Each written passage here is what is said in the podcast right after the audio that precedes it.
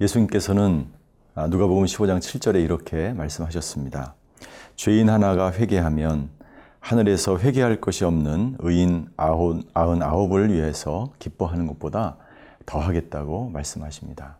하나님이 제일 기뻐하는 것이 예, 회개하는 것입니다.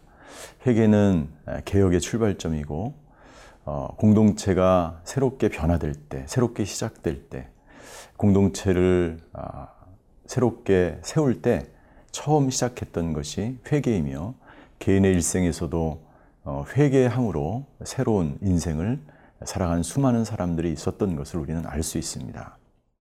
아, 회개할 때 우리는 비로소 하나님과의 관계가 회복되고 회개할 때 우리는 우리의 삶 속에서 진정한 자유를 누릴 수 있는 것입니다. 하나님은 모든 시작을 회개로부터 시작하라고 우리에게 말씀하십니다. 오늘 진정한 회개가 우리 가운데 이 나라의 민족 가운데 있게 되기를 진심으로 기원합니다.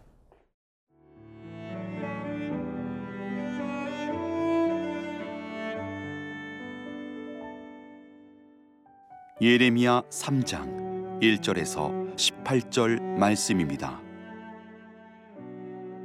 그들이 말하기를 가령 사람이 그의 아내를 버림으로 그가 그에게서 떠나 타인의 아내가 된다 하자 남편이 그를 다시 받겠느냐?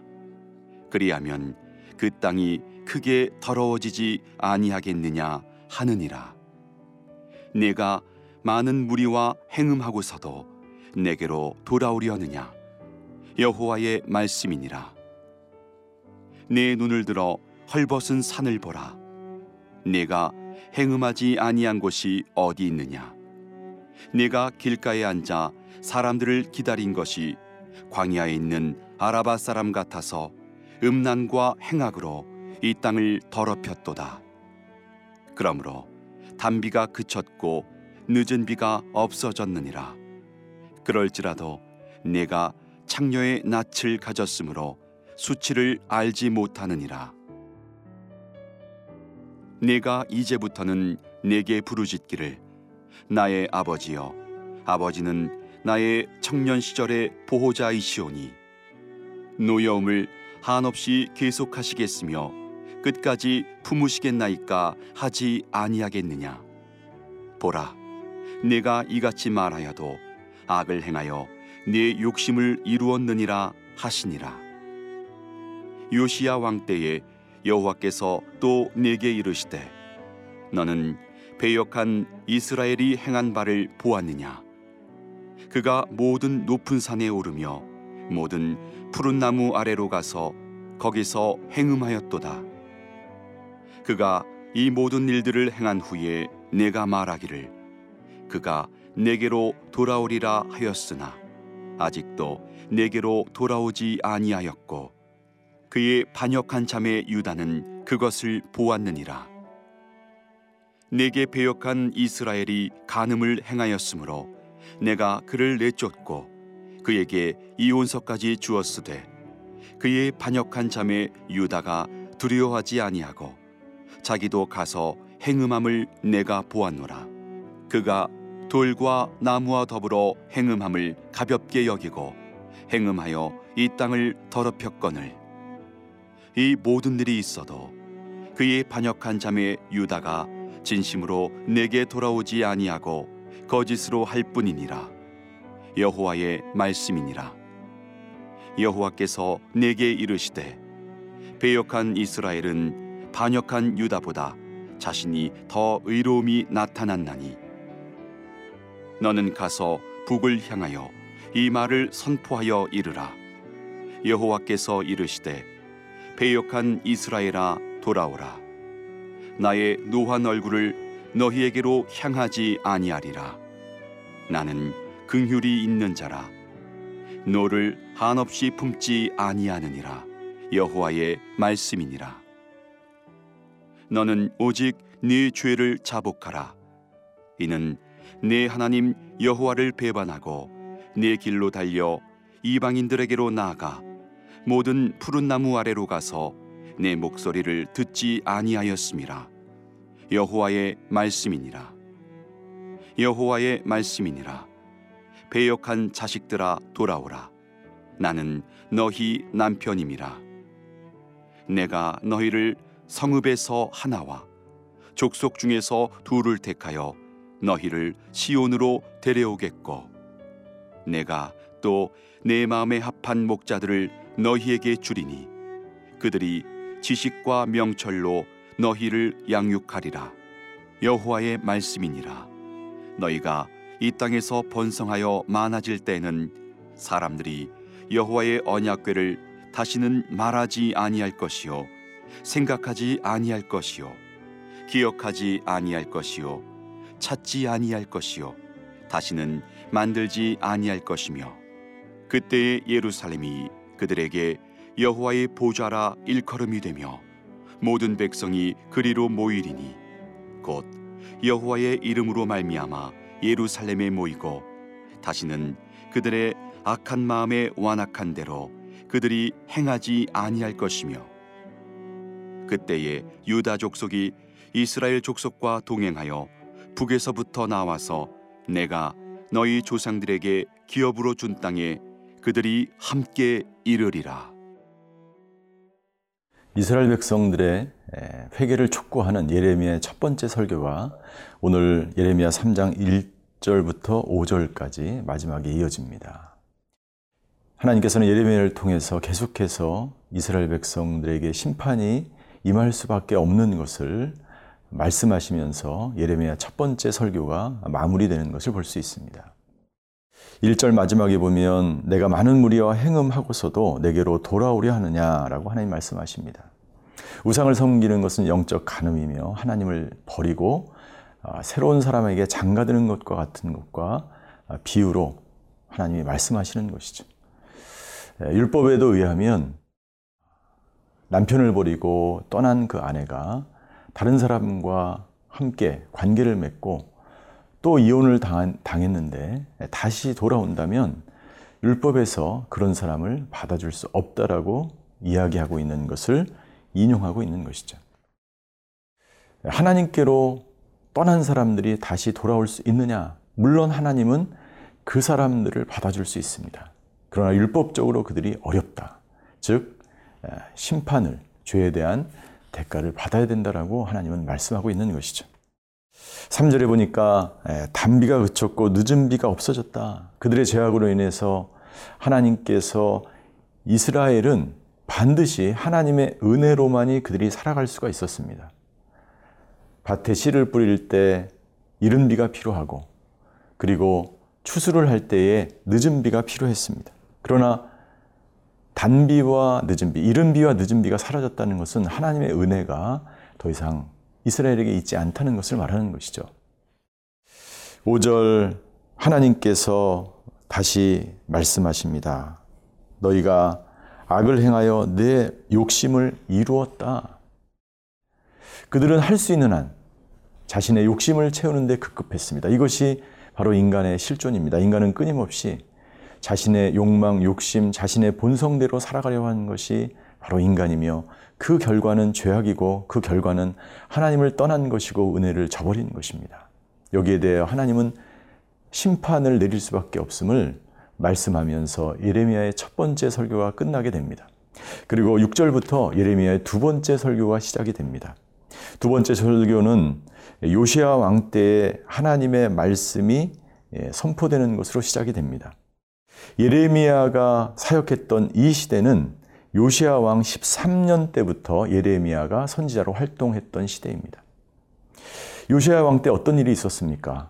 종교 개혁이 있었고 우상을 무너뜨리는 그런 일들이 요시아 왕 때 있었습니다. 그럼에도 불구하고 요시아의 개혁은 온전하게 나라 전체적으로 이루어지지 않았기 때문에 요시아 왕 때 비록 개혁이 있었지만 우상들을 백성들은 여전히 섬기고 있었고 산당들은 여전히 존재하고 있었습니다.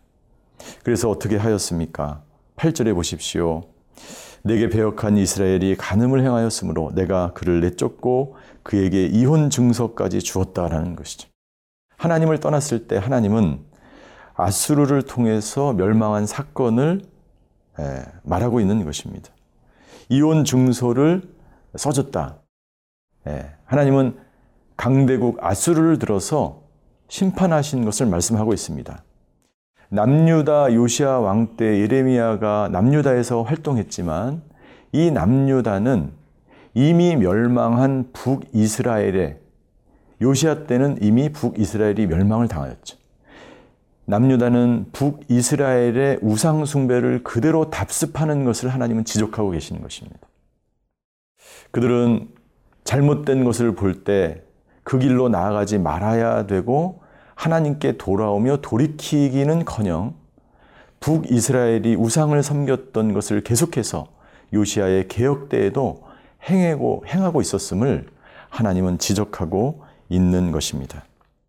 10절 이 모든 일이 있어도 그의 반역한 자매 유다가 반역한 자매 유다 북이스라엘에 대한 자매로서의 유다를 하나님이 말씀하시는 거죠. 진심으로 내게 돌아오지 아니하고 거짓으로 할 뿐이니라 여호와의 말씀이니라. 요시아 때 종교 개혁이 있었지만 그들은 돌아선 것 같지만 거짓으로 돌아왔다. 거짓으로 회개했다고 하나님은 말씀하고 있는 것입니다. 우리가 해야 될 것은 무엇입니까? 겉으로 회개하는 것은 진정한 회개라고 할 수 없습니다. 외형만으로 하나님을 믿는다고 해서 믿는 것은 아닙니다. 진정으로 우리가 회개하며 돌아올 때 우리의 모든 것이 전인격이 하나님께 온전히 순종하며 하나님께로 돌아올 때 진정한 개혁이 우리 가운데 일어나게 되는 것입니다.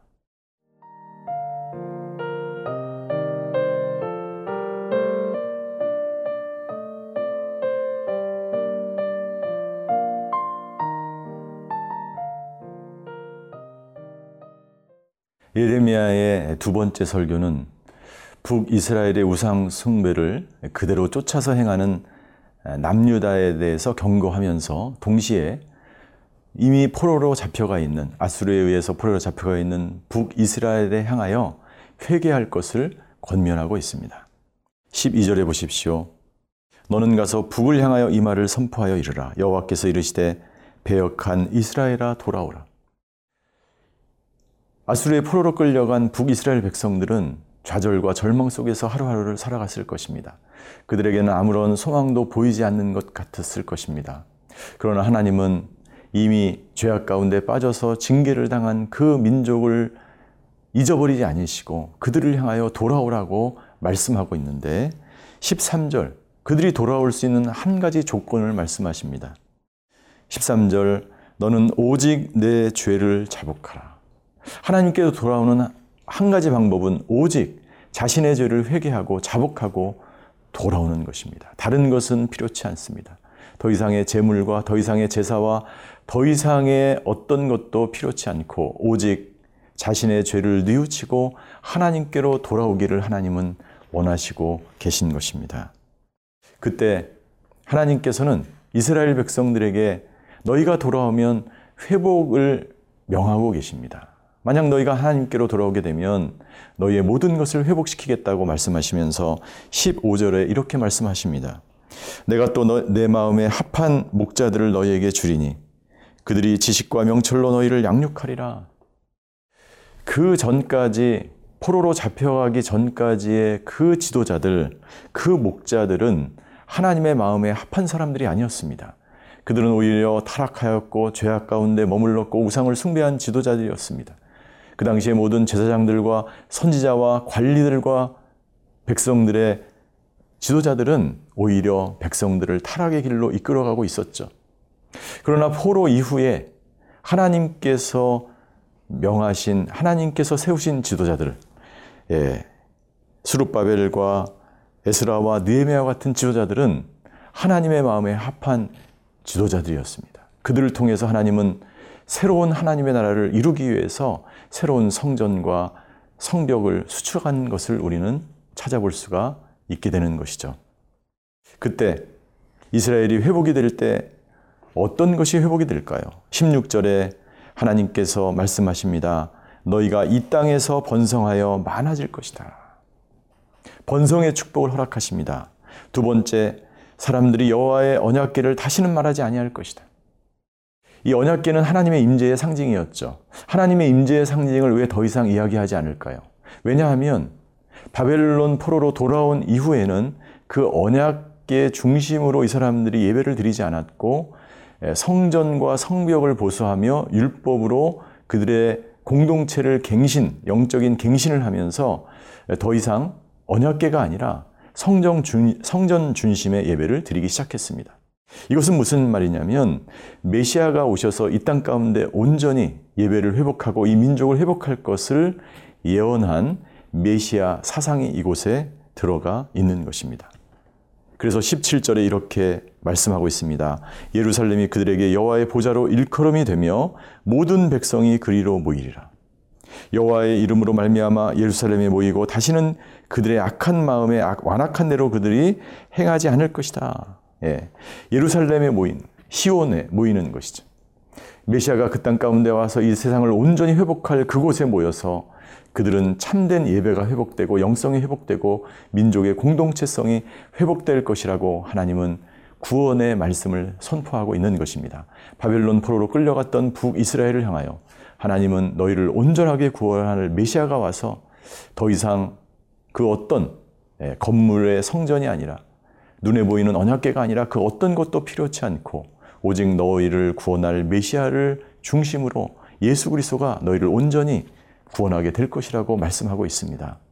오늘 이 긴 본문의 말씀을 통해서 우리는 하나님께로 회개하며 돌아와야 합니다.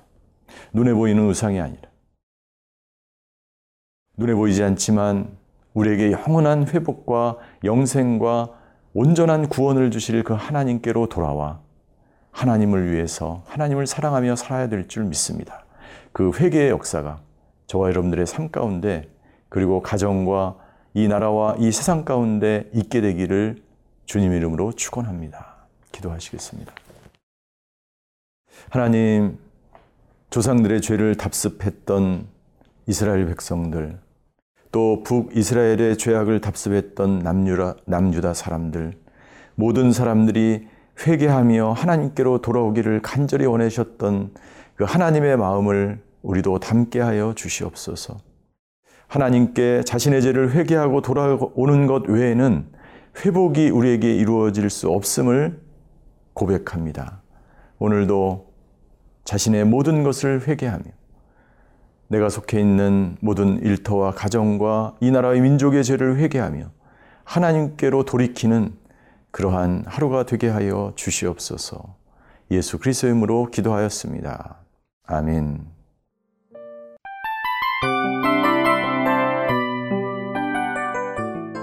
이 프로그램은 청취자 여러분의 소중한 후원으로 제작됩니다.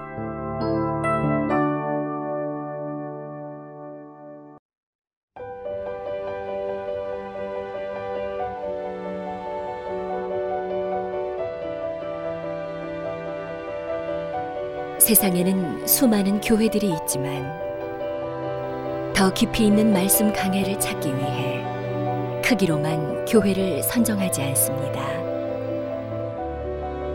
보다 좋은 영적 콘텐츠를 더 많이 나누기 위해 방송비를 받지 않습니다.